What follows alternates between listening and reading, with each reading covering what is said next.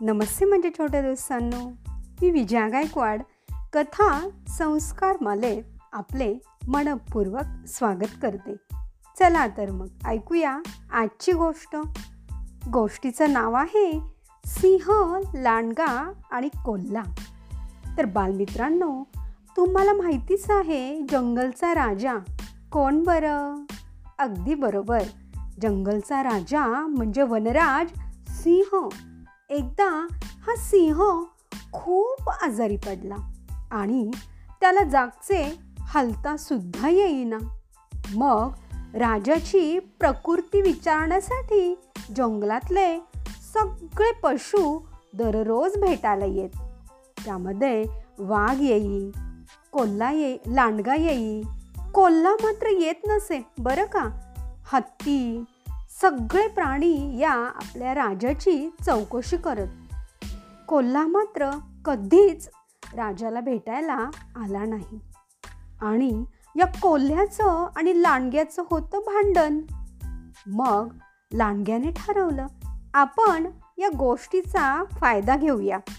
आणि तो सिंहाला म्हणाला महाराज आपण इतक्या जरी आहात सगळे प्राणी आपल्याला भेटायला येतात.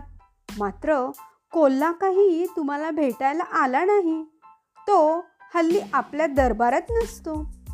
याचा अर्थ मला असे वाटते की तो आपल्या विरुद्ध काहीतरी कपट किंवा कारस्थान करत असावा. हे ऐकल्यानंतर सिंहाला खूप राग आला आणि मग सिंहाने ताबडतोब कोल्ह्याला बोलावणे पाठविले. बोलावणे मिळताच कोल्हा लगेच वनराज सिंहाला भेटायला आला आणि नमस्कार घालून म्हणाला काय महाराज? यावर सिंह अगदी रागा रागाने बोलू लागला.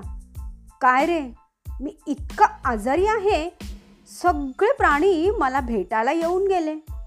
तू मात्र मला भेटायला आला नाहीस. याचा अर्थ काय? एवर कोल्ह्याने उत्तर दिले. महाराज मी आपल्याच करिता एखादा चांगलासा वैद्य पाहत होतो. आपण आजारी आहात ना? मग आपल्यावर इलाज करण्यासाठी एखादा अगदी हुशार वैद्य मिळतोय का? हे शोधत असल्यामुळे मला तुम्हाला भेटायला काही येता आले नाही. आणि कालच मला एक मोठे वैद्यबुवा भेटले होते.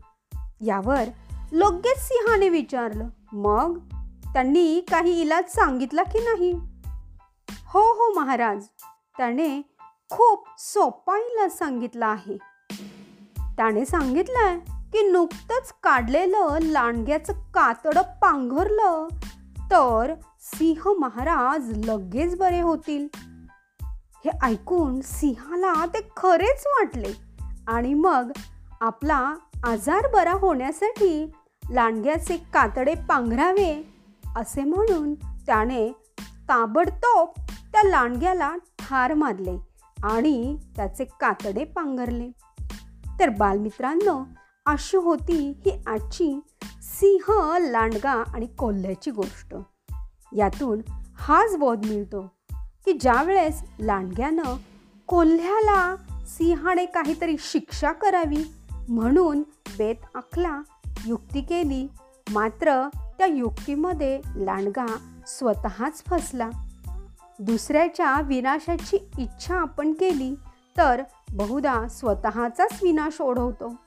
मराठीत एक म्हण आहे ना दुसऱ्यासाठी खड्डा खणला तर बरेचदा त्यात स्वतःलाच पडावं लागतं.